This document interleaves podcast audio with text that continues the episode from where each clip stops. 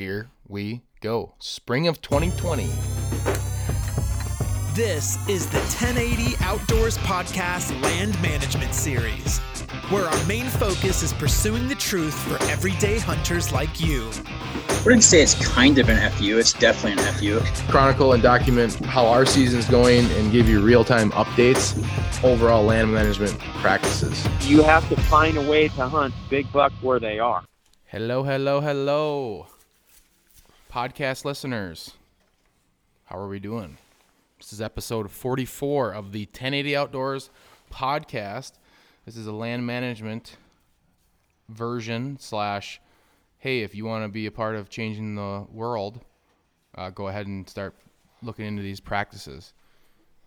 I'm uh, right now. I'm joined by Weston, and we just uh, what you're about to listen to is our interview with Mark Shepard. The Yeah, Mark Shepard. he uh, coined. It's kind of well, I don't even know. I don't know if he's trademarked it or not, but um, so we've been talking a lot about regenerative agriculture. His phrase is restoration agriculture. Um, he legitimately wrote the book on it. Um, His book is called Restoration Agriculture. It was the first book. So let me give you a background on how I got so obsessed with Mark. Um, so we're from Southwest, Southwest Wisconsin.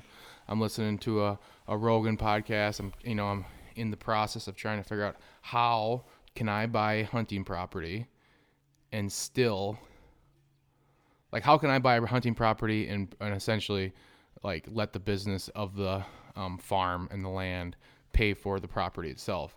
So I minimize the risk of just owning a bunch of property without it producing any revenue so I was contemplating. I, mean, I went back and forth on a million different things, and I went. I got into the world of soil health and really narrowing down like not only how to make money on a property, but how to make money and then how to grow value of the property and just to increase pretty much every aspect of the property. You're building organic matter in the soil, um, improving the wildlife, everything, and it all stems on diversity um, Mark's uh, essentially his book is is outlining a method or th- his actual practices, which uh, has let him cash flow a, a real estate investment into a business, and then um, over time that asset has grown 10x at least. So his property value, he told us his his uh, assessed value the last time he did it. Um, over ten thousand dollars an acre in an area where uh, it'd be between three and four thousand an acre. Yeah.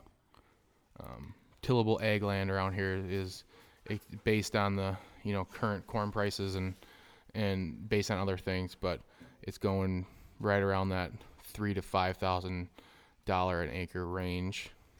Um, and yeah, his essentially is, is worth over ten thousand an acre and it actually and it also not only is the value double what current value is so what he bought it for 26 years ago he's i mean he's way above and beyond where he what he bought it for. Um, but not only did he improve the value monetarily his deer hunting has exploded where he made comments in this podcast i think or maybe you know we we walked this farm with him where it's just almost like too simple it's too easy Well, yeah, we were at that one spot, and he's like, just over the last, what did he say, three, four years, he's taken yeah seven, seven deer out of that. And he, from the sound of it, he only gun hunts. Yeah, yeah. He's and he, he yeah. His, his main focus is not hunting. He Yeah, no. people come in and hunt. He's a he's well known. He's world renowned in the agricultural world.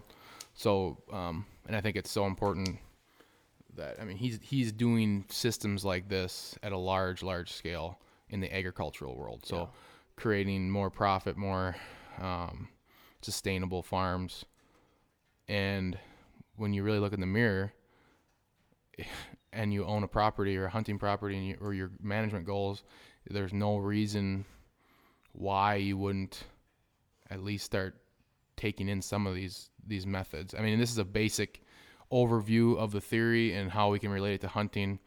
Um, but you know, it's the same thing when we interviewed Jason Snavely, regenerative um, type land management now for hunting is proving more and more that the deer hunting is only going to going to improve your cost during Um, harvest is way down. You're not doing the insecticides, pesticides, um, all that stuff. So I don't know, Weston. You're you're completely uh, new to like this theory. You didn't Yep. read his book 20 times like I did. what like doesn't it just seem like a no-brainer? Uh, to me, it, yeah, if you can, uh, you can get all the benefits that you want, like hunting wise, for uh, and- wildlife in general. Plus, you can use it as a way to make money or pay for the land. Yeah. So it just, it, yes, it seems like a no-brainer. And the coolest thing to me was the the water system that he has, Yeah, he, He's he's really big on the on uh, which he has an, his second book is Yeah. basically all about building this water system, where he basically just uses like contour canals lines. and contour lines to yeah, he forms dis- forms canals along contour lines s- and to disperse the water where he wants Yeah. it to go. So he, whenever we have these record-setting floods, he never has any damage. yeah, not damage from his own property. He gets so much runoff from his neighbor's conventional ag fields that he has some dishes that are wa- ditches that are washed out, but you can see where all of them are, and they're right where the fence line meets his property, Right. and it's all Yep. all the water running off that prop. So I mean, he's even he's even like say in a drought situation, he's even collecting his neighbor's water too. Mm-hmm. Yep. So everything about it's exciting. I- really truly believe this is the future of uh, not only agriculture but um, especially land ma- deer hunting, like land management, where a lot of us, it's our lifelong dream to own property, and it usually takes a whole lifetime, a whole career, you know, just to own that one piece or that the one or you know you save up forever to to own something like that, where we're on the cusp of figuring out a system here where essentially you can buy land Kind of and, and work pay- in a system like this and that land pays for pays for itself, itself, yeah. all the while that asset um, in your financial portfolio is growing value Right. I mean even if it pays for half of it i mean most people are buying recreational land there's like yep i have another bill no matter what Right. or don't they have- assume they have to have another bill, a, a large, substantial bill. It's not like your house where you just live in your house and it produces no return besides just convenience for you and your family. So it'd be essentially like if you were to buy a, a big house and like, yep, I'm gonna live there and use it for everything I'd use, usually normal use a house for, but I'm somehow gonna not have bills throughout the year mm. because it's gonna produce money somehow Right. you know, for a house, you'd have to sit and rent it out. So you wouldn't even be able to live there. Right. This is a solution where you're not renting it out. All you're doing is all you're doing is working probably with a local farmer or or you just figure out the simple practices yourself and Right. Yeah, and the thing that he basically said is once you once you get it set up the way you want to get it set up, it's like minimal maintenance. Yeah. Like mowing here and there, a little bit of fencing here and there, but it's like it's made and set up the way the way he sets it up. It's made to make it really easy to maintain. yeah, yeah, yeah. It's That's a it's a perma yeah, it's a similar permaculture like concept, except he has pretty much been like I'm not going to put any like a ton of effort into it. So like Right. he doesn't coddle, you know, trees plant. I mean, it just looks like a a large He's like he's kind of sort of like a mad scientist because Yeah. like we were walking through different portions and he's like, well, this portion I did this, and over here I did this, just because I wanted to see which one would do better yeah with different variables, Mm-hmm. and it's just he. I don't know. I'm assuming just through trial and error, this is how he got the the Yeah. perfect. Yeah, you know, and his life goal was he he just wanted to hang out outside, and Right. and that's what he and he just at, over time you have to figure out how to pay the bills, I guess, Right. and He figured that out, and then out it. Yeah. yeah, now this is starting to get mainstream, so his consulting and everything else is taking off. But um, We're trying to get ahead, not ahead of the game, but yeah, jump in early. yeah. So I think we're gonna have a lot more with him in the future. Uh, Yeah. We're so close to it's so cool how close we are. We live it so close to each other, so Right. Um, there's no reason why we can't keep working together. And um, as far as our management stuff, um, we're receiving a ton of rain right now. Um, but I did get the trail cameras in, Yes. and I did get some trail cam pictures of the new place and Yes. some new nice bucks. Couple nice bucks. Yeah, it's exciting, exciting stuff going on here. Um, we're sitting here looking out, watching the rain fall right now. We've had just seems like we've had really good timely rain. We, we had like te- six, I don't know, what was it, like eight days of dry, and then now we've gotten a couple days in a row of nice, calm rain. I mean, I know some places are flooding a little bit, but yeah, It hasn't Um, been too bad.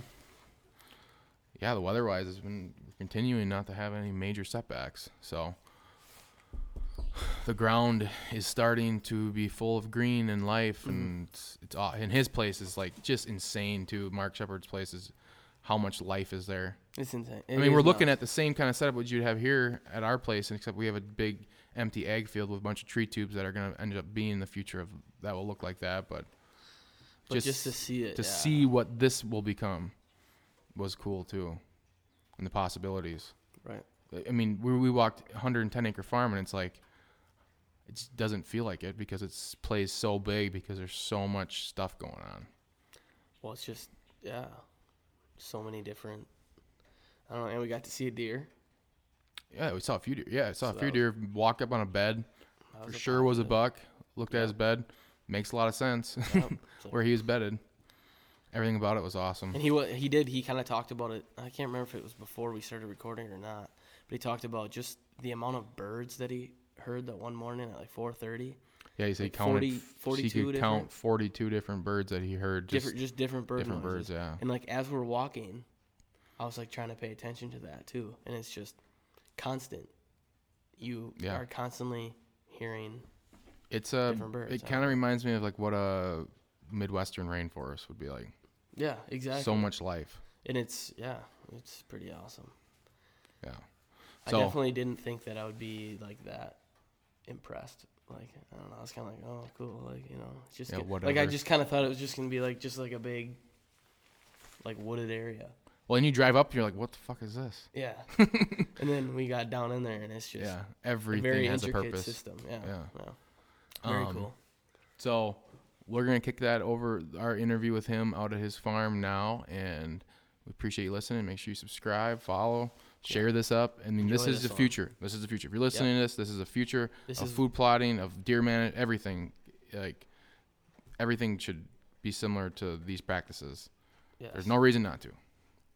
We're joined here with Mark Shepard. This is uh, exciting for me because I would say it was it, it was interesting how I came upon your book this winter. Um, I had heard, I think I had already bought the book or had it, and then I someone mentioned you on the a Rogan podcast. Actually, have you heard that before?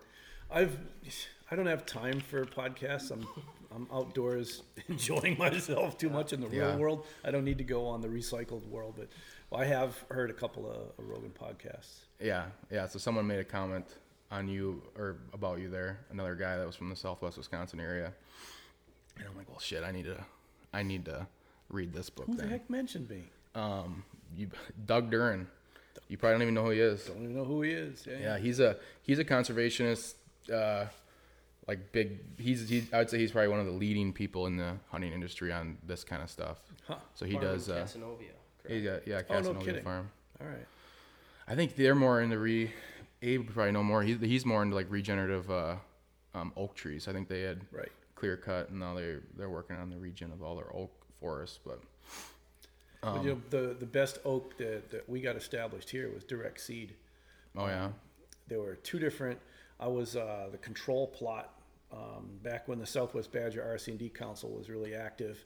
They had a, a direct seed machine that you, you fill the hopper full of seed and just knife it in like a corn planter, and then you uh, do a broadcast with a with a cyclone, and the um, the oaks did much better with the with the um, seed planter than with the cyclone. With the with the cyclone, you spread it out there. You disc up the field, you spread it out there, and you just drive on top of it when you're done.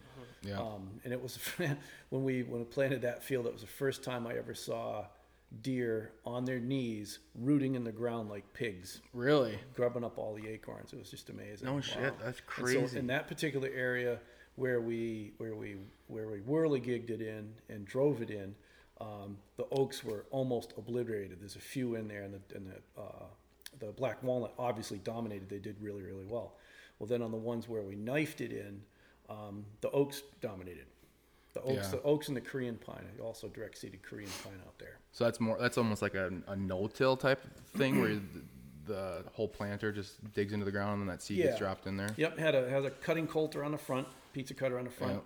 and then a knife, and then a and a, a drum with holes on it that would go around. You fill the hopper, and then you'd you'd figure out how many seed you'd drop in there. The holes were big enough to take black walnut, and then you just duct tape off every third, every second one, whatever, and then you make the holes bigger or smaller depending on what kind of seed you put in.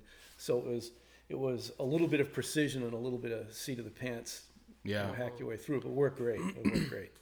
Yeah, and I'll give a. I'll, I probably gave a, a longer description of you before we jumped on this, but uh, what if you want to just give people a little bit of background on who you are, the theories and principles you teach? Um, this is kind of that's a. I mean, that's a loaded question. Um, is this your first? And is this your first hunting podcast you've ever been on? It's the first one that I think is focused on hunting that you Yeah. know always seems to uh, you know come up at some point in time. Yeah, well, that's good. So some of my background uh, grew up in um, industrial wasteland, northern Massachusetts, when the river would run different colors and all. When the Yeah. when all the factories basically uh, were shut down and moved overseas in the 1970s, and so it was a you know a delightfully economically depressing place to to grow up. And it's like I want to get out of here. I got to get out of here. How do I get out of here? And so I went to um, you know the the push was to get a good education, go to a good school, get a good job. So I did all that. Found myself as an engineer, commuting 45 minutes to work, um, hating every minute of it. You know, living in a concrete cubicle. It's like ah, get me out of here. So I I quit that job, went back to school at Unity College in Maine, and studied ecology. And I never uh, completed my degree because I read that the um, Homestead Act up in Alaska, not the 160 acre agricultural homesteads, but the five acre home site, uh, they were closing that forever. So I hitchhiked to Alaska, claimed a couple of parcels of land, and then lived. Uh, uh, the people who lived there wouldn't consider it living in the bush because we were only five miles from the road. So the road was would go 300 miles north of town, five miles off the road. You cross two lakes and a river, go up 3,500 feet, and that's where my cabin was. And so, so my goal there was how do I live in this place without destroying it? Because I got to see all the other because because I was up so high. You know, the reason mm-hmm. why I went up 3,500 feet is all the valley land had been claimed, and so I, I got to sit up on my perch looking down as as all the neighbors just started clearing clearing the land, clearing the forest, in order to grow a little bit of grass and maybe have a cow or a couple of sheep, and then they'd have to like you know haul in hay and all this feed, so it was you know absolutely totally unsustainable. So I was on the mm-hmm. cutting edge of where where our modern culture destroys the ecosystem in order to get its food. And I says, I can get my food a different way. Now, I, I can't be a hunter gatherer out here because they've shot everything all up. It's all gone. There's too many Oh, of us. really? Yeah, there's, oh, shoot. The, and there's another thing was ridiculous. Um, it wasn't ridiculous, it made sense. You know, the, the um, caribou, for example, if there's 2,500 animals in this herd, uh, in the wintertime, they're all in a bunch and they move all throughout their, their range. Well, you, you get a tag for, for hunting caribou, and, and because we lived, you know, 300 miles from town, you could get a hunting license for 25 cents. And then you see that I, you know, my draw was zone 99. Well, zone 99 was like 200 miles away. And I know that the caribou aren't there because the caribou are right here at my house Yeah. and I could sit on the porch and mow them all down. But and I and it makes sense from the game management perspective because there's only 2,500 of them, and and if you know you just let people shoot them out your front door whenever you wanted to, they'd be gone in a hurry. Which you know, it, actually the caribou are struggling in Alaska simply Right. because of that. and then another thing, they're herd animals, and they may be smart. I'm not quite sure. But uh, you know, they'd be standing in the middle of the road in the wintertime, and here comes a truck around a corner, 65, 70 miles an hour. Who knows how many it hits? Three, four, five, and they don't move. They just stand there because it's like, oh, won't get me. Boom. So It's because what do you think that is? They're used to they're They're- being in large groups and the. they're herd animals, and there's Yeah. safety in numbers, and Yep. everything's fine. Plus, the wintertime, you really, you really don't want to expend too much energy because it's a lean existence at 70 below zero. Yeah. What were the rules on the homestead like because I remember the American Homestead Act, you had to live there and sustain for what like two years, but to These, technically these the claim it rules. or It was the same rules, the Homestead Act of 1860, but there were different categories. There was the agricultural homesteads, which you could have 160 acres. Then there was home sites, which was five acres. A business headquarters site was five acres, or a trade and manufacturing site was 80 acres. And so we claimed as much as it could, and then you just prove up on what you could prove up on. So the home site was what I got. And um, all you had to do was build a habitable dwelling and live in it for five months out of the year for three years in a row. Dang, that's the rules, huh? And then you pay, yeah, and then you pay two dollars fifty cents an acre for a filing fee, and then two dollars fifty cents an acre registering fee, and then you got it. So, it's, you know, like ten dollars cash was the outlay, but you know, you try, you try living, you know, half the year in the bush in Alaska, thirty five hundred feet up the side of a mountain, and see how how easy that is. No, I, yeah, I'm sure it isn't. I'm sure it isn't. That's crazy. Yeah, all this stuff we see on TV. I'm sorry, folks. I'm sorry. That's Yeah. not, that, that's so not real. It's not funny. Yeah, I was just I actually just watched that that show alone, and I was thinking of that, just the people what they had to deal with like homesteading up there. Um, that's so then from there, what brought you to Wisconsin? Well, um, you know, when I would go to town, Anchorage, um, you know, and hang out with like uh, the either the conservation crowd or the um, you know the uh, wilderness preservation crowd and, and fisheries crowds and stuff like that, and uh, they were all about um, like preserving land so it won't get destroyed. And it's like, well, well, hang on a second. Why should we take perfectly useful land? And I, you know, I, I resonate with this to this day in Alaska. Why should we, and even here, why should we take perfectly good ag land, set it aside, and call it conservation, and no one can use it anymore? Well, Yeah. that was producing some kind of food, maybe a lot, maybe not much, maybe not nutritious. That's all. That's all an argument that's not ours to have.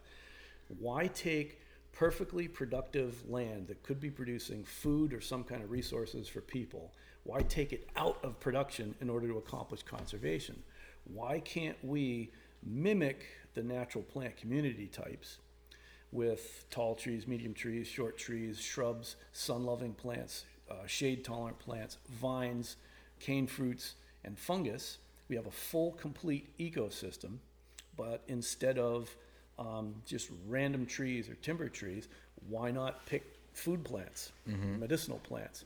And so uh, I started talking about that with somebody, and, and um, this guy said, "Oh, you know, you should read the book Permaculture by Bill Mollison."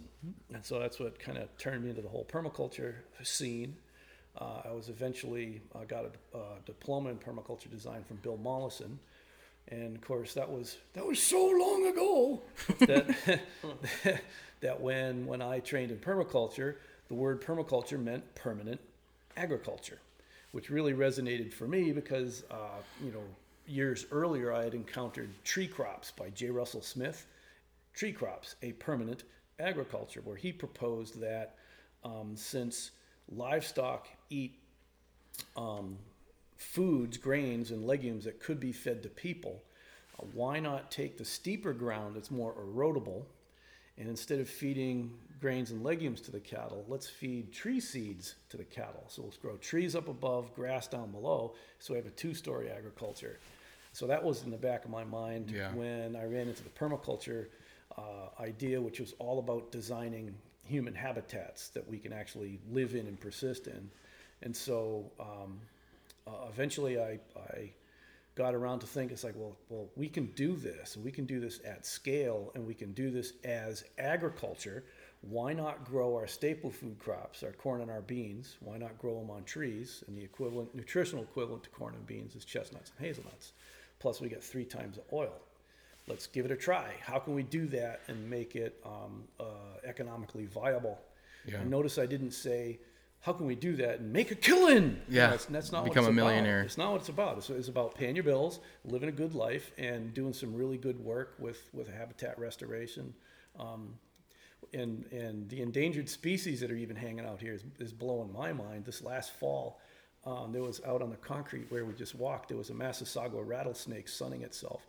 It was so cold, it's trying Wow. to strike. It's going like, "Ah."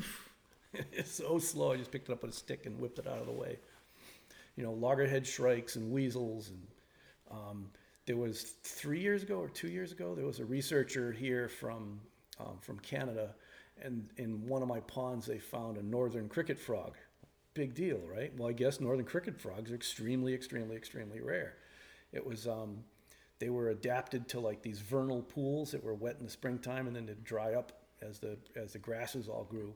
Or like if a tree would fall over and there'd be a the mound from the root ball and a pit behind it, they would they would be able to uh, have enough time to lay their eggs. From a time the cricket frog, the, the, the northern cricket frog, jumps into the water to lay an egg, till when a uh, tadpole comes out as a frog is like 11 days. A real fast turnaround. And they're, they're critically dependent on that pit and mound topography, which was so common here when like an old tree would just blow over, you know, in a big windstorm. So the whole conservationist in me says, well, how can we, how can we design a farm so we can grow our staple food crops, pay our bills, and accomplish the, uh, the conservation, conservation goals? Yeah. Which is, which is really, really, if you come right down to it, I didn't get into this to be a farmer. I'm not a farmer. I didn't, you know, I didn't come from a farming background. I got into this so I could live outside and live in the woods and hang out and, you know, wake up at four o'clock in the morning and try to count how many different birds I'm hearing. The other, it was uh, late May. I got 42 different kinds of birds. Can I tell you what kind they were? Uh-uh. I have no idea what they were. But there was 42 different kinds, like 4:30 in the morning, waking me up. It Any beautiful. turkey gobbles? There were. Those that's the one bird I'd like in May.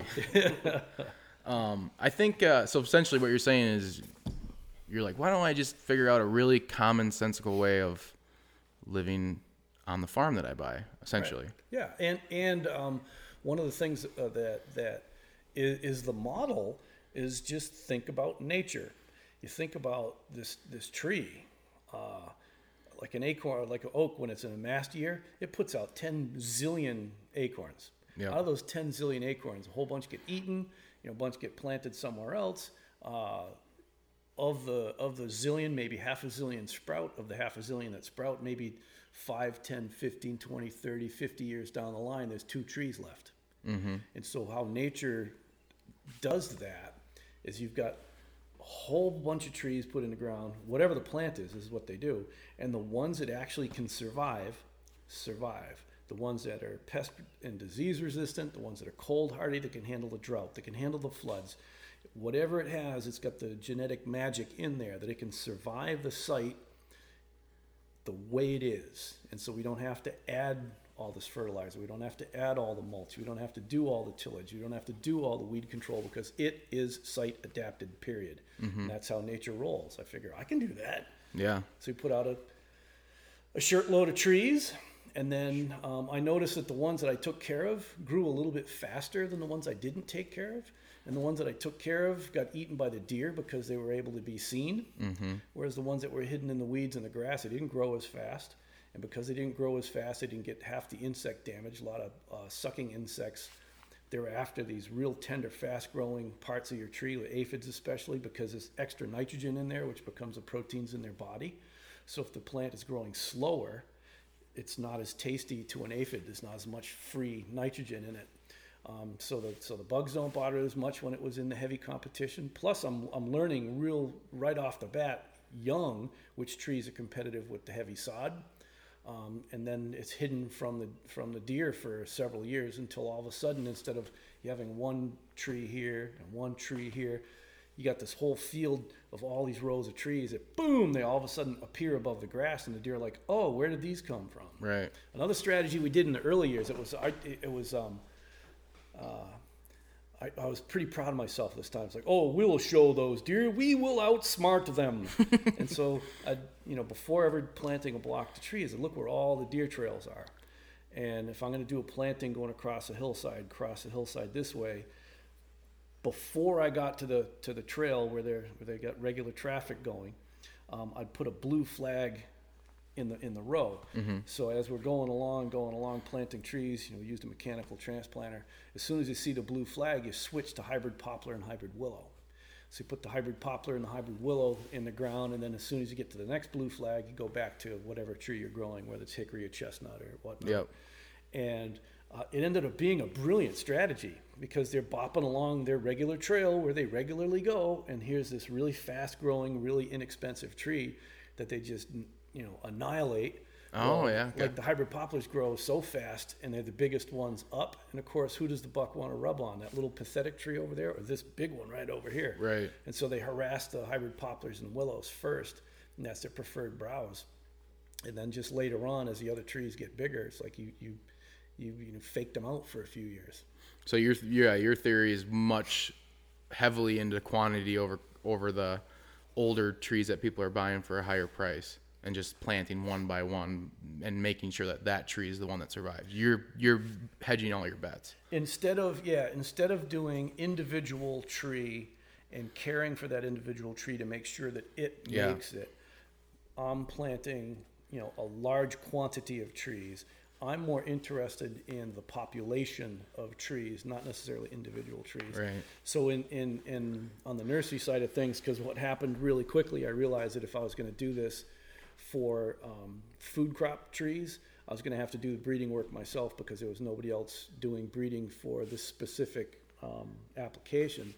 And so instead of breeding for that one prize tree that produces more of this and more of that, you know, et cetera, et cetera, I'm breeding for overall population fitness. And so the whole population as a whole is more pest and disease resistant. Inside that population, you will have winners that are that outperform somebody else. Well, Yeah. then we'll go take those and propagate those and sell those as a cultivar for big bucks.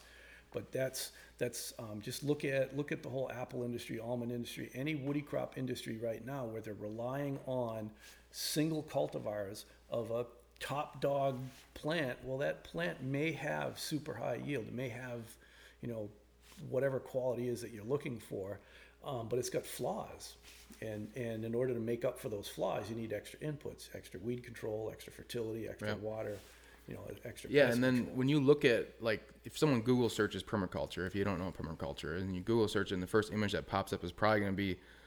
So from an aerial footage, your farm looks like a permaculture farm by the way the contour is, is designed. But from me standing on the ground level here, it does it wouldn't be what you'd think it was because I look at permaculture, you, you Google it, and it's like a really pretty, like well kept, no weeds, mulch, you know, on every tree, like perfect orchards looking. 16 brick rocket stoves. Yeah, so what oven, you know. So what is that like? How did you? How are you? First of all, is there people that come here and be like, "Well, this isn't permaculture," or like because you're a little bit different? So explain that. Uh, I think you kind of were, where it's just more quantity over, in people's eyes, quality. But well, well, boy, there's a, there's a lot to tease out in that one. But Yeah. you know, if we're looking for a permanent agriculture, and Bill Mollison said that much of our design comes from nature. So when I heard that, I said, okay, we're going to design things after nature, and we're going to produce food because that's what agriculture is. It's all about the food, and it's all about you know imitating nature. So I started imitating nature instead of coming here and planting gummies or some other really cool thing because oh wow look you can grow bananas in Wisconsin you know, with a little bit of you know microclimate manipulation. It's like Yep. f that. There was plenty of stuff that grows here without too much care at all. So let's go. very nice those- control there on the f that. Yeah. I think he meant fuck that or something. farm that. Farm farm that. that. Oh yeah. Sorry. Yeah, and, and so um, uh, my goals here have been to produce food and lots of food and enough to get a product on a truck. Uh, we're we're really four hours from the from you know the nearest real market for food market. You can talk about your local co-ops and farmers market and stuff like that, but you know I don't care what people say. You may be making, you know, 12 $14 a pound on something, but you're only selling three or four pounds. Whereas if I make $2 a pound and I sell like two tons, I, I make more money than you do. Yep. And so what we also get with the scale is we get the ability to machine things. Um, it, we have enough of a quantity to justify the processing, basic processing equipment, um, and and product handling equipment. And once again, you know, we're not making you know millions of dollars a year. That's not the whole. That's not the point. The point for me was habitat restoration, the wildlife. You know, this this beautiful ecological restoration, and producing food for myself, my family, and some income from sales. Yeah, and I think you'll probably I already know your answer, but do you think there's a more simpler, hands-off way to manage a property that can give you a return while using the property? Because I look at you know real estate and land, it's the asset that you're that you're you know you get a hold of. You're gonna that thing's gonna grow in uh, value over the years. But you're saying that, I mean I'm thinking this is the best system that's the easiest for a handoff landowner or out of area landowner to be able to generate some type of revenue to pay for the bills and then you're always growing the I mean the value of the property. I mean And, and actually, uh, this is where a lot of people, especially in the permaculture community and the agroforestry community, they want to see that this species of tree cash flows as an orchard crop. yeah, I don't care. right. I care that the whole thing pays for itself and pays for the reinvestment in it. When I started this project in Wisconsin, I did this as a real estate play. I'm going to buy a piece of degraded property, um, and there was there was erosion gullies literally 12 feet deep out here. You know, it had been abandoned because it's it's the edge. It's not the flat ridge tops, and it's not the flat valley bottoms. It's the edge of the shoulder. Yep. It's just massively eroded in the bedrock. You run into it here and there. It's it's a, a nuisance to farm. So we're going to take a degraded piece of ag land uh, that's not producing any food. We're now going to produce food for human beings, and the revenues from the food production go right back into planting more trees and shrubs and bushes and vines, water management structures, terraces, ponds, etc. Uh, so the uh, the whole idea is that the revenues from the agriculture are what pay for the asset improvement. So instead of this being another, you know, 80 acre cornfield, you look at the field to the south across the street here, it hasn't changed except deteriorated in the past 25 years. This, on the other hand, is now a top notch, you know, supersonic hunting property across the street. You know, rock bottom, it's just dirt prices. It's what you can get to sell it to a dirt farmer. Well, here, it's the top end for recreational property with an off-grid cabin with its own water supply. You know, yada yada yada. It's it's uh, Yeah, you and the and the agricultural production has paid for that. right. It's not paid for everything all the time. So, because actually, if you're if you're interested in in learning a little bit more about the, the financial modeling of how I've rolled with this, is uh, just do a search for the Bionutrient Food Association annual meeting. I think it was November of 2018, where I talked about um, the the invisible structures behind what you see. What we see here, this is the visible structure right on the ground. But all the legal entities, the legal structuring, and how the different enterprises are set up. Um, whereas uh, my personal revenue stream comes from uh, my consulting, teaching, which is kind of minimal. That kind of goes with like books and online learning and stuff like that. But that kind of brings people's attention to this kind of farming, and then they need to get the plants somewhere. So then there's the nursery business, which is um, another one of the businesses here. And then the farm business is the entity that actually manages the livestock and manages the trees, et cetera, et cetera. And it sells seed to the nursery that then sells it to people who put it in the ground. And then uh, the other revenue stream is residential rent from the person who lives in the house. Yep. So the whole property is held as a, um, a, by a real estate holding company, a limited partnership. And all those different pieces feed into it. No single piece will pay for everything, but all the pieces together pay for it. And the, the, the farm's job is to, the, the farm enterprise is to uh, grow all this food, to sell food, uh, to sell, you know, nuts and fruits and produce, asparagus, uh, livestock. Um, that becomes food for me, so I basically don't have a food bill. And then uh, any extra revenues that it has, it puts back into trees that go back into the ground, which raise the asset value of the property. Yeah. So anyone sitting because it's it's the hunter way. So the hunt the general hunter is you know works the nine to five, saves up their whole lifetime to hopefully buy the sixty to 120 acres of hunting land. There then they retire on. This model shows that it's this it's possible before as long as you have the means to get the financing. The farm then covers the risk.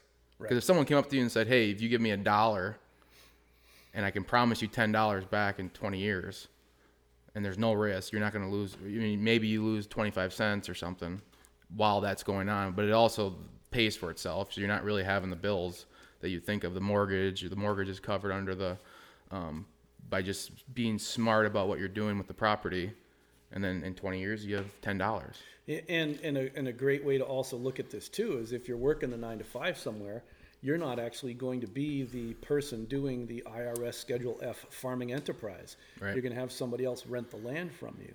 Well, that's a perfect opportunity as you become a new landowner. Say, hey, okay, you know, Mr. Farmer person, you've been renting this land for years. Why don't you continue to rent this land? But what I'd like to do is we're going to do a little bit of a redesign. Mm-hmm. And here's the, the leaflets here, the folders from USDA that explain what I'm going to do.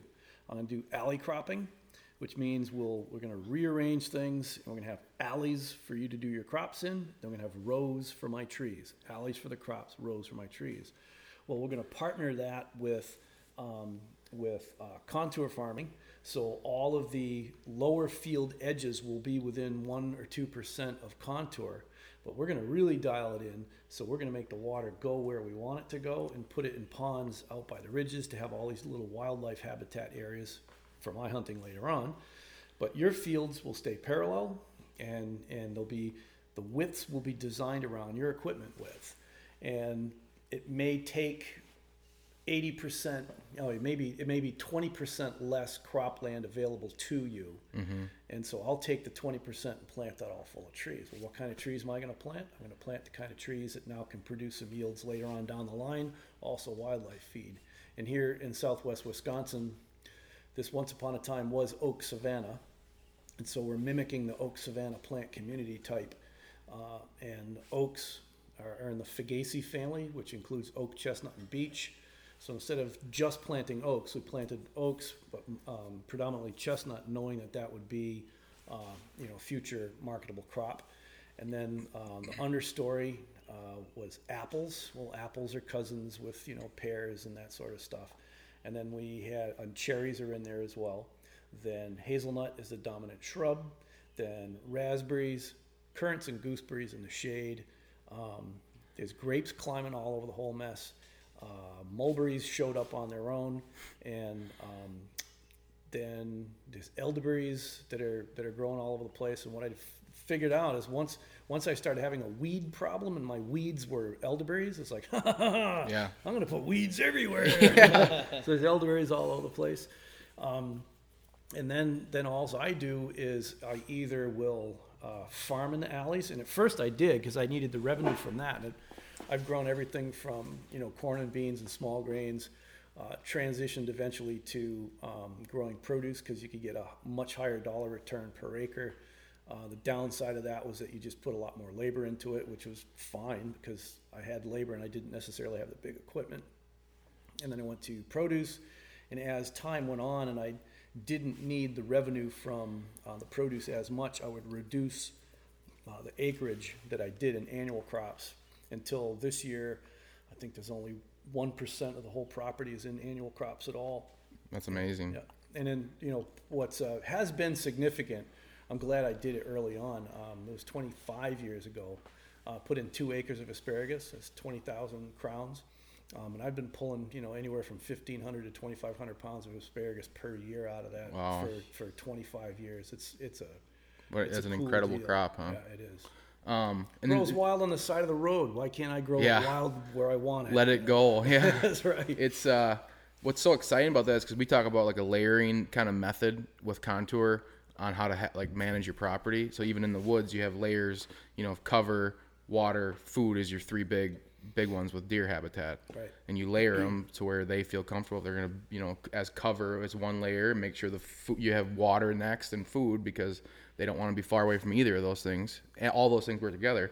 And what you're describing essentially so you have alley cropping. If you want to make an alley be cover the next i mean everything's food so that you got that because everything you just mentioned there is something that people Right. sell for deer habitat. They sell single chestnuts apple trees you know pear trees are really popular now too. Um, but you can set it up so well and then just I, I see it as a way to just how much you can control how wildlife is using your property. So getting into that how what was the property like when you came here? Wildlife Um, The, the, the property, the property, 110 acres, it, well, there was maybe three acres in the low spots, the steep spots that had uh, woods on it. The rest was either severely overgrazed pasture or um, abandoned cropland. It was about 30 acres of, of corn stubble that was left behind. And the deer didn't live here, but they had to come through here to go between different habitat areas. We're like on a on a bridge between valley systems, so they'd come across like the north part of the farm, then cut diagonally across to get to the next valley full of cover, um, and it- that was it. And and you, if you saw a deer, you'd see them on opening day, and that was it, because there was there was hardly any cover at all. Um, whereas you know now it's a radically different it's a radically different scene altogether. I mean they're they're everywhere, and, and I had to I had to tell this story. Uh, it's related to the the alley cropping. If you have everything parallel, so your renter can now you know use his equipment Yeah. in those alleys. Well, you can also graze in those alleys. And what's neat about that is now if you're going to be using portable fence to rotate livestock through, it's uni, you know uniform sections of fence so I was I was out yesterday afternoon. This really did happen yesterday afternoon, and I'm I'm running fence for the pigs. So, you know, it's it's wet. I got to get them the heck out of where they are right now. They're making a mess of it, and so I'm stringing new fence. Then I'm busy and listening to the birds. It's a beautiful day, and then I hear this this funny little sound like, and I hear, like, like this little tap tap tap. It's like, what on earth is that? And I kind of you know sat up and didn't hear it. Well, then I went back to laying fence and I hear. And I then I finally looked to my right and like 25 feet from me, there's these two little spot fawns, and they're doing this. We're big, rough, and tough, and they're stomping on the ground. going, but they're only like this big. It was so cute. oh God, tell them not to learn that stupid, terrible sound. Worst sound ever while you're hunting.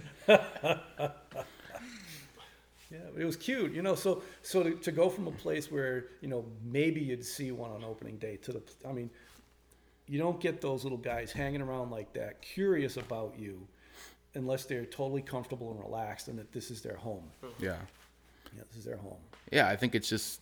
I mean, there's so much diversity out there, and it's so important because we talk about you know at least at the very least at least get cover crops on your annual if you're going to run that and give those fawns turkey poults that cover right now that they really really need like this is an important time for mom and and the fawns and I, there's i mean you look around here and there's unlimited amount of cover Yeah. Oh, i mean totally unlimited amount of cover. Actually, one of the things that the uh, the organic croppers do sometimes too is in the springtime when they're putting in their corn, is they'll they'll top seed with uh, like a, a Dutch white or an Alsike clover, mm-hmm. and you know that'll that'll give a little extra nitrogen to the corn, and it really doesn't interfere because it you know it doesn't get much taller than you know 12 to 18 inches tall.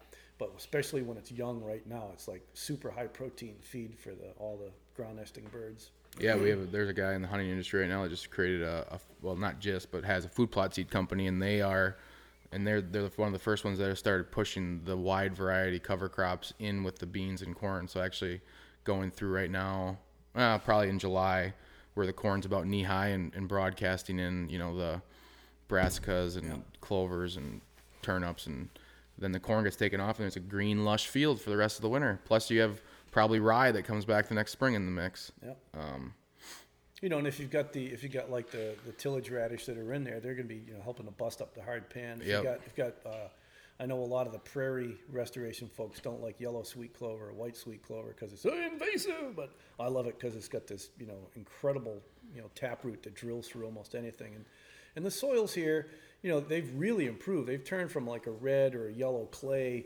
to a, a topsoil colored topsoil. It's still Yeah. sticky, you know, clay derived topsoil.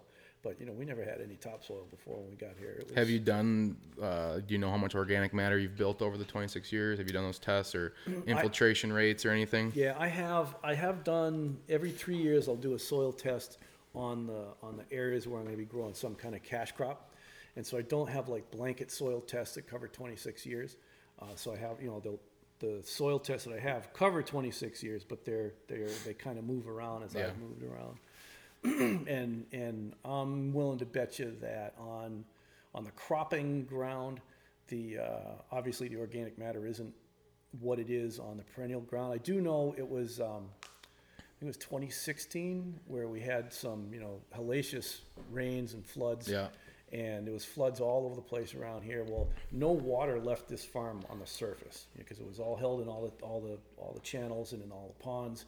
and and um, I called my uh, NRCS guy. I said, "Hey, you got to check this out. There's been no overland water flow off the farm, and we had 13 and a half inches of rain in a 24-hour period in the Viola area, and nothing left this farm." And So you're telling me that the t- ten foot holes that appear in the in people's ag fields around here don't have to be when we get rain like that. yeah, Doesn't have to be like that. doesn't have to be like that. And, you know, the thing is, it was in Coon Valley where they pioneered the whole conservation um, practices, you know, with terraces and all that stuff, and it, And it's the and you can epicenter still, of what happens to why you know. and you can still use terraces and you can actually farm 100% of the terraces if you just design it that way. You don't have to take land out of production to put in a terrace. And well what i do though it, I'll, I'll move it, the water around and i don't put a drain. I don't want that water to drain away. It will be too much water in my alley so i won't be able to get crops in early so i move it somewhere else where i want it to be wet and that's where that's where the oh yeah did i mention we have ducks? Yeah yeah a ridge a ridge corn farm that all of a sudden has nesting ducks. Yeah, that's incredible. Um, so at looking at the deer hunting perspective, what is what have you seen um, from the quality of deer that you've had here to how many deer live here over that 26 years? Well, with the um, uh, quality, I don't notice that much difference because it used to run so fast coming through here that I never really get to get a chance to see much. Um, plus, in the early years while we were here, there was a lot of uh, you know doe only restrictions, that kind of stuff. Um, you know, more recently, I've been able to go ahead and, and take out some bucks, and uh, there's there's way uh, way more. And like I said before, you know, this used to be the place where the deer went through. Now it's the place where they, they come from. And I'm just like looking in my mind right now. I'm looking at the. I put together a presentation. I've got a couple of families that that lease that that do a hunting lease out here, and um, so Another revenue stream if you're not a hunter that's for the farmer. So, so we come out here and, and, you know, we have a great time, spend the week hunting and whatnot. But before that, I took all my trail cam pictures and I, uh, from the different trail cam sets that I had, and I said, okay, these guys overlap with these guys. Here's the big ones right here. This guy has been top dog for three years. Take him out. He's a target. He's everybody's trophy. Well, these two over here, they're nice deer. And if you're like 19 or 20 years old, you're probably going to be shaking in your boots and just want to waste that thing. Don't, because next year he's going to be this guy right here. And so I kind of laid out all these, all these deer, and there were six. They're like, here's these six that we can take, and then there was at least another six that were you know, they, I wouldn't say they were like inferior, inferior. They were younger and they were they were a little bit runtier and stuntier. They, they didn't have the antler development that the other ones did. We had we had one. Um, it was a unicorn. Uh, it only had uh, had one uh, tine. It was on the right side, and it was about it was about Oh, that's awesome. twelve, almost twelve to eighteen inches long. Got a dagger out there. And, and then we found the shed. We actually found the shed this winter. It's like there it is. That's that's unicorn's shed. I would imagine your property just gets better and better through the year as as crops, the you know the desert starts in the area where crops are taking, getting taken off in October. When the when it's actually exactly right. When the when the crops come off in October and there's no more cover, they just pile in here. And there's there's a couple areas that I've left too that I've left as like uh, parade grounds. I first decided to do it when I noticed that oh look these guys are getting together and they're toughing it up here. They're having a little you know showdown. And so I've I've made them into the Coliseum on purpose. Put extra you know feed around there, a couple water holes right next to it, and it's it's almost unfair because they're going to go there and they're going to you know fight and rustle around a little bit and then we just pick them off It's, Yeah. Not to mention, I mean, we've we've talked about on this podcast before where deer have that sense. So they have, so there's some people like deer biologists who will say deer actually have an extra sense in the sense to to distinguish quality food over not quality food. And you know, there's been some studies on on regenerative farms like, or do you like the word regenerative or you? well you have an issue? regenerative actually has a term in ecological and natural resources management Yeah. that differs slightly from what the agricultural people picked up on it's Okay. on the agricultural side of it if they would flesh it out more to include the ecological uh, forestry and natural resources management side i'd be okay with it Whereas regenerative means the ability of a you know an organism, a population, or a plant community type, or an ecosystem to regenerate itself and Yep. to propagate itself and to expand its range with the existing soil types, weather patterns, and disturbance patterns. Yeah, and so And you if- that's why restoration fits the bill. let's take a fire that comes through Par- Paradise, California, as an example. Well, California, that part of California, has a track record of about uh, eternity. Every so often, a catastrophic wildfire goes through. Has nothing to do with PG&E's wires lighting it on fire. That part of California has catastrophic wildfires on occasion, and you can tell, you know, in fossil record, you can tree cores, you can tell how often this happens. So when a fire goes through and burns this regenerative broccoli farm to the ground, does that broccoli farm replant itself and sprout all over again and is in full vigor next year? No, it doesn't. So it fails to meet the, re- the term regenerative. Mm-hmm. Whereas the trees and the shrubs and the bushes and vines in Paradise, California, after those fires went through, they were green as can be. That's regenerative. So Okay. I've used I use the term, you know, in my book Restoration Agriculture on purpose because we're accomplishing ecological restoration for real. We legitimately are mm-hmm. mimicking the local plant community types and doing ecosystem restoration simultaneous with agriculture. Yeah. So what I was saying is, there's I think there's some there's starting to be some proof where deer actually, because they're selective grazers, they're actually coming and selecting this type of food more over the neighbors who may have the same crop because of the nutrients that it provides, because it's not watered down with herbicide, insecticides, pesticides over 30 years. Right. Well, and one of the things with, with the with the soluble salt fertilizers is that uh, a lot of the nutrient goes into the plant through diffusion.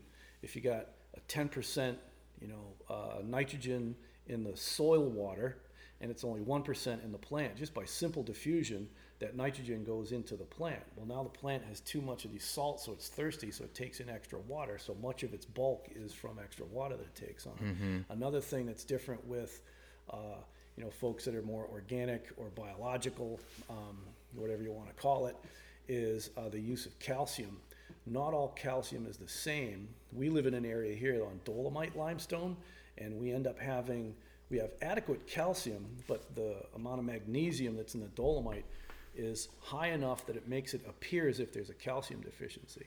So when you put on a high calcium line from from uh, someplace else, it adjusts the pH, but what's more important than adjusting the pH is that calcium, because the calcium is basically what, what helps to bring all the nutrients into every cell in your body. And so if you're a critter going around here and you're growing these, these hard bony structures on your head that are like a high percentage of calcium, and you eat this stuff and all of a sudden you feel really satisfied and really good, we're going to have better antlers because we have higher calcium in the soil because we're uh, we're amending for the calcium, not necessarily as a pH adjustment, but as a nutrient, as an essential plant nutrient. Wow. yeah, because I mean, you read the studies where you know the, the apple to, of today is really just a, a thing. The, the nutritious value of it is nothing where it was in like the 50s or 40s or 30s, and you're essentially reversing that. So you're bringing nutrients back into your actual. Your apple is closer to what the apple mm. was in 1930. Well, and actually, in the, the turn of the 20th century, 19th and 20th century, I, I believe there was there were over uh, 20,000 different named apple varieties across the USA, you know, cataloged in ridiculous detail. Um, now it's down to a handful. Well, why did they need so many varieties of apples back then? They didn't have the pest or disease sprays. Right. And so the apples that worked well in your region, that were totally pest and disease free, weren't perfectly good and suitable for his region or her region or their, their region. So you just needed that diversity in there, which is another reason why we go primarily with seedlings, because we want the genetic diversity. Um, and part of the genetic diversity is we find out the losers. It's really Yeah. easy to find out the losers because they, they just suffer and die. Well, if they suffer and die, they're not sh- uh, shedding pollen. They're Yep. not casting pollen. They're not reproducing. I don't pick any seed off of them because they didn't make any seed. So you you in- in a in a real short period of time, um, by being ruthless with what seed you're saving, um, you get you get plants that are incredibly rugged and adapted to your site. Yeah, and diversity. I mean, if if a, if something ruins your apple crop in the year, but you have chestnuts and hazelnuts that aren't affected by the same insect or thing that happened to the apple Right, trees. Right. Uh, so you're and, just and because I'm not, I'm not carrying um, the debt load on, you know, three million dollars worth of equipment. I don't have Yeah. to have, you know, kick-ass yields and revenues, which which is really, all right, kind of brings up a point. Like my asparagus, I mentioned about fifteen hundred to, to two thousand pounds a year. That seems like a lot of asparagus, but I'm actually getting about half the yields that you could expect off of an asparagus patch that size. It's like what? Half the yield? It's ridiculous. Do this and that, and the other thing. Get the yield. It's like, whoa, but you whoa, haven't whoa, put anything into it for I how long? no expenses Yeah. involved. I just go out and pick this stuff. So, so although I might get half the yield, my my expenses are, are a fraction of what they would be otherwise. Well, then then one of the things that in agroforestry lingo, uh, they use a term called the land equivalent ratio. And if you're growing corn, 100% corn, that's one crop. So you got a land uh, land equivalent ratio of one. Well, if you take 20% of that and put it into black walnut, for example, uh, but don't put it in a, a block in the corner, 20% of it in walnut, but do skinny strips throughout the whole thing, you now only get 80% of the corn. So you know, I have a 0.8. Well, that's that's 20% reduction in your expenses uh, for doing corn. So that's kind of nice. Well, then because the alleys that you've just made are so wide spaced, you can actually get a 50% stocking density out of your walnuts. So you got a 0.8 of corn and a 0.5 of walnut. 0.8 plus 0.5 is 1.3. You're making 1.3 times what you would get as if you had had all corn. So by making less yield, you actually yield more. Whoa. And then and then if you then if you then if you reduce your expenses down to almost nothing, um, it gets it gets pretty extreme. And Yeah. One of the things in uh, everything from grassland ecology to forest ecology, it's been shown over and over and over again that the total photosynthetic yield of a site is directly related to the number of species there. Once upon a time, it was thought, oh, because this species helps that one, helps this one, helps that one, helps this one, helps that one. And they're basically saying it's not really that. It just has however many total species you can cram in there will give you your maximum site yield. Um, well, if we're going to do this on a farm or even a hunting property, there's only so many things that we can deal with at a time. And I can deal with like three or four above ground species at a time, and maybe two or three in a good year livestock species on the ground. That just gets too crazy. Yep. One of the reasons why it gets too crazy is because now you're going to get reduced yields of every one. You may not be able to get it to market. So I need to have enough of whatever it is to get it to the markets at hand, and yet not uh, not so much that I'm overwhelmed and I can't keep up with it labor wise, uh, and diverse enough that I've got you know some stability through you know wet years, dry years, you know good pollination years, etc. Um, so I've got enough diversity, but not too much, um, and enough volume, not too little, not too much. Yeah, and it, it comes back. We talk about it all the time. It's, it's an aesthetic thing for hunters. It's like, why do you need to have the perfect monoculture uh, bean field? It's because they like the way it looks, or they come out and mow their clover field, and it's a monoculture clover field. They like the way it looks, um, and you're. Not, I mean, they're not even living their life on the yield they're getting off the property, and they're putting t- the same inputs in to get the same result for with no revenue. So I mean, you know, our argument's always just save your save the money. I mean, Roundup and and uh, all the all the fertilizer and all that stuff doesn't get doesn't return because if there's a rag if there's ragweed, goldenrod, and and other shit in your bean field, I mean, it doesn't count towards the yield of the bean field, but the deer still eat that. Right. So and and you just didn't waste all the money on the on the herbicides and everything to control that weed that the deer are already eating. Yeah, And yet- you go out, you'll go ahead and you'll control the weed that they're eating in order to buy seed for a food plot to give them something to eat because you controlled the weed that they were eating.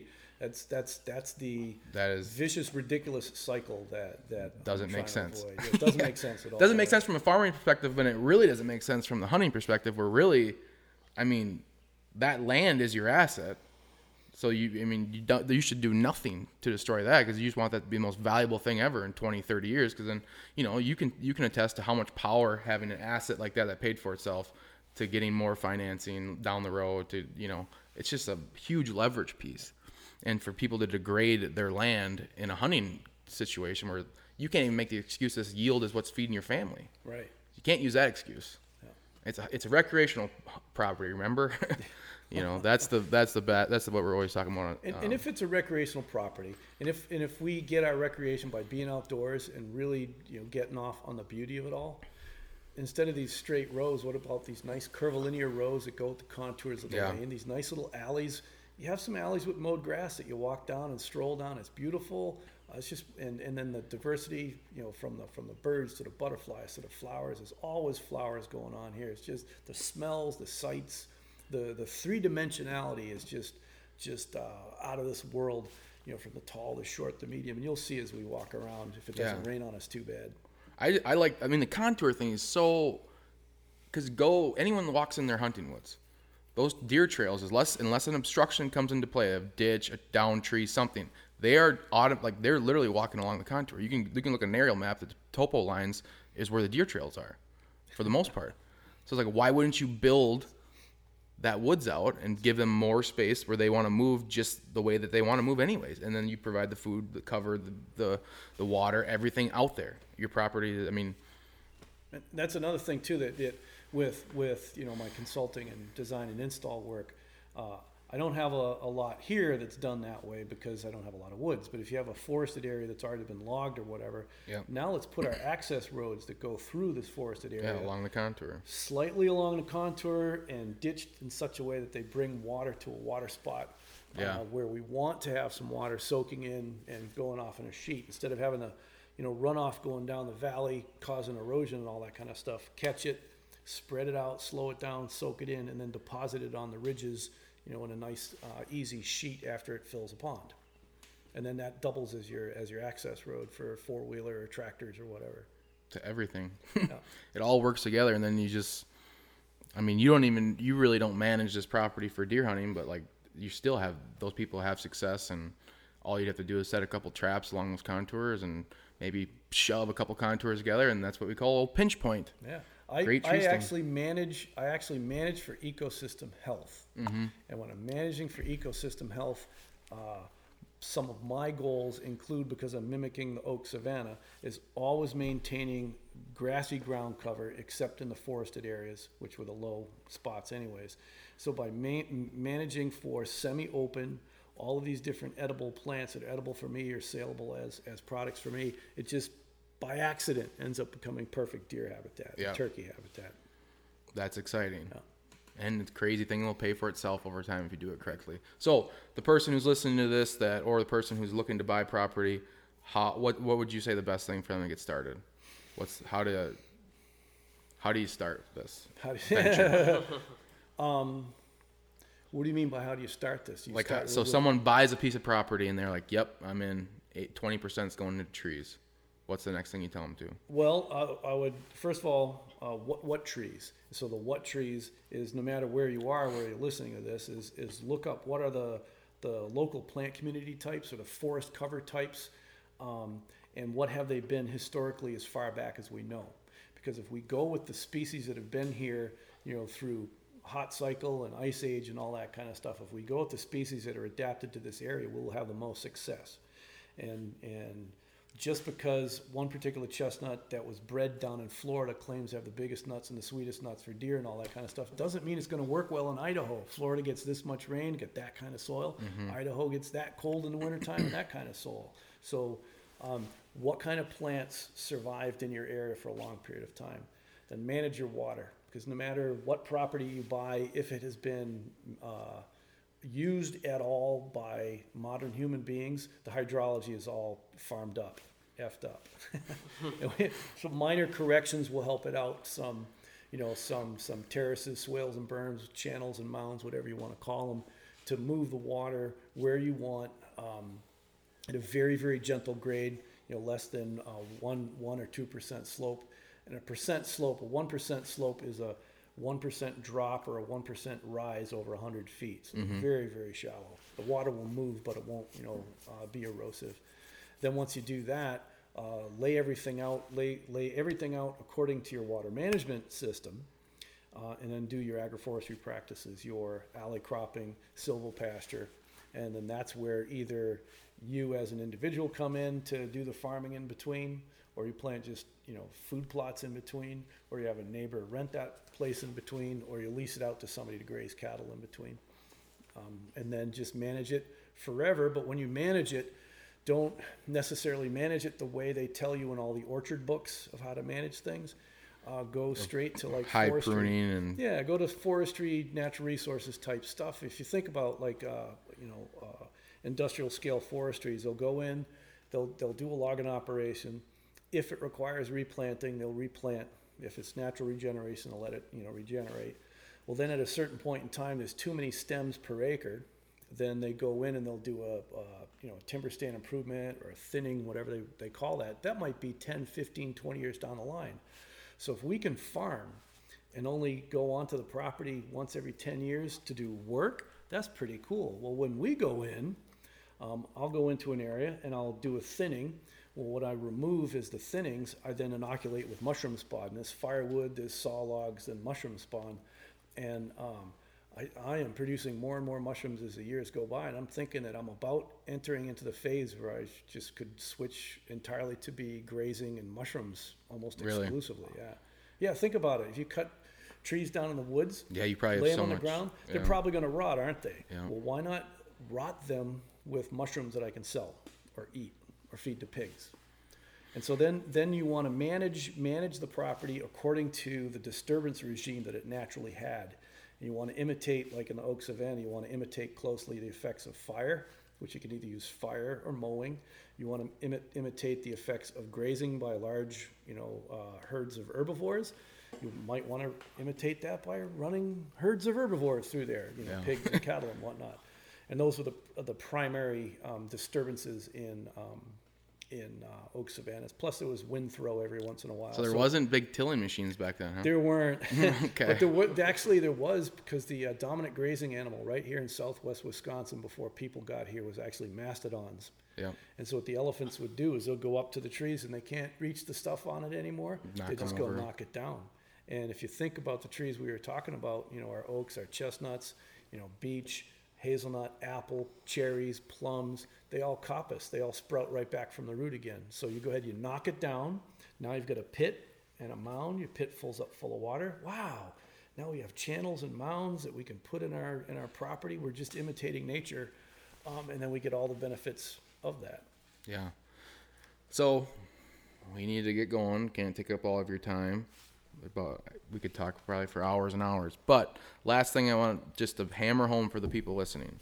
If you took away all your consulting, traveling, all the all the crap that's beyond what you do on the farm here, is it is this something that someone can do that has a full-time job either lives on the place they're hunting or even possibly away from a, an outsider you know you live two hours away from the property If you got a full time job, absolutely, it makes it easy. Yeah, if you if you a took- if you took away- job, that makes it easy. yeah if you took away all of your all of your other things that you do and you just focus on the time that you spend managing this property and the, the value that it brings back to you anybody can truly do it yeah, oh yeah. there's not there's not a real excuse of a i don't have time Well, because you think about it, one of the reasons why it's so easy to manage and maintain, these plants are adapted to this place.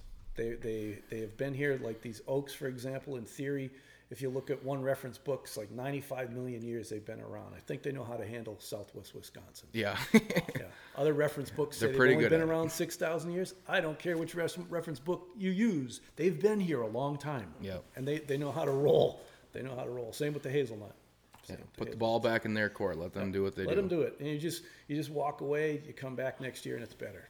so where can people find your book you the services you provide Well, for um, edible uh, woody woody crops, trees, and shrubs, go to the forestag.com website. That's our nursery. We're a, a networked nursery of several different people who are doing living this lifestyle. We're breeding with various different trees for different regions. Um, chestnuts and hazelnuts and pine nuts are, are kind of our big focus. A lot of other edible woody plants as well. Um, so that's forestag.com.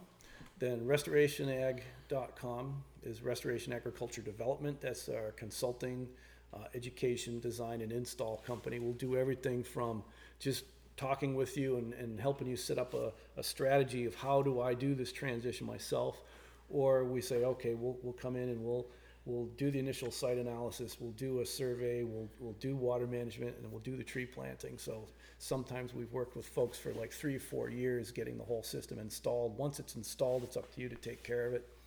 We've just recently started having some um, long ongoing maintenance uh, projects where we supply the maintenance on the ground long term.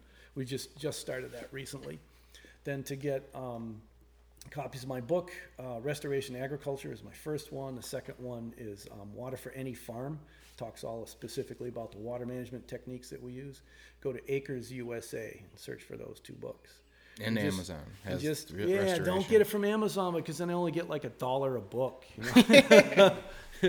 because you go to go to Acres USA, Yeah. and they'll probably they'll probably ship it through Amazon anyway. But, but I get I get a bigger uh, cut if you go through Acres USA. Go through Acres USA. And then just um, uh, just last week, actually, we released an online training program that's uh, I couldn't believe how broad and in depth it is. Um, uh, that's also available at Acres USA, and I don't know specifically the URL. You could probably post it in afterwards, but Yeah. Yep. We will final that and it'll be posted in the podcast. So we appreciate you joining us and now we have to go walk this place.